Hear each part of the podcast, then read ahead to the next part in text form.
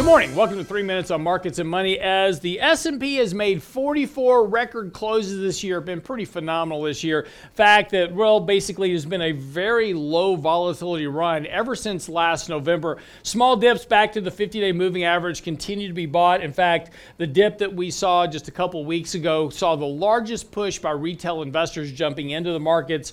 Uh, they did get a little bit of gain here, but not a whole lot. And again, while the market did make new highs on Friday, it was just barely barely so, just a fractional new high. The real issue here, though, continue to watch. Money flows are weakening. Yes, our buy signal still in place. So, again, nothing really to worry about here at the moment. But we are entering into a seasonally weak period of the year.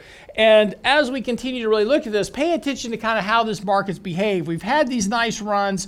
The market then kind of flatlines here before the next decline, at least back to the 50 day moving average. We've seen this numerous times. In fact, every single peak that we've had in the markets that led to a previous correction have been this function of a rally a flat line kind of stalling in the markets, then a decline. And these have corresponded specifically with our money flow sell signals repeatedly.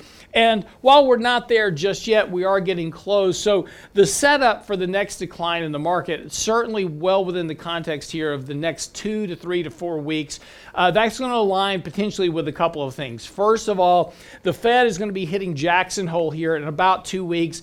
Start looking for a timeline for taper and the magnitude of what that taper may mean, that potentially is going to lift some of the air out of the market. A lot of the speculation in the market that's been behind this run so far has been a function of, of the belief there is ultimately no risk in the markets because of the Fed. Well, if the Fed is going to take away that punch bowl, uh, risk becomes much more prevalent to markets.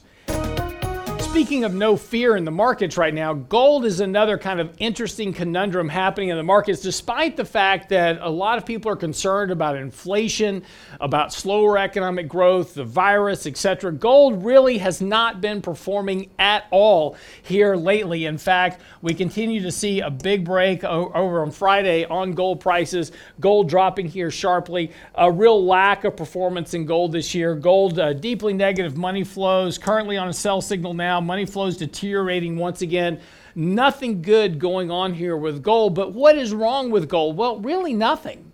Uh, what's going on with gold is there's no fear in the markets. And where gold really plays well is in the risk preference trade. When we begin to see more fear in the equity market, people begin to look for a defensive position against equities. Gold will likely be a beneficiary of that risk preference trade. In other words, risk on to risk off. One area that we're seeing this trade already occur is in bonds. But again, we haven't seen it yet in gold. Gold holding support here currently at current levels. But again, just a very, very weak trade here at, this point. So again, if you're long a lot of gold here, be careful. You did break support on Friday. And again, there's not risk in the market to really put a fear trade in place for gold prices currently. So, again, while there will eventually be a good opportunity to buy gold, it might be a little bit further out, maybe a couple of weeks or so. And particularly, I think we'll see this performing better if we do start hearing more about the taper talk itself or see more of a increase in real yields. Those are inflation adjusted yields um, relative to the markets. I'm Real Lance Roberts for three minutes on markets and money. We'll see you back here tomorrow.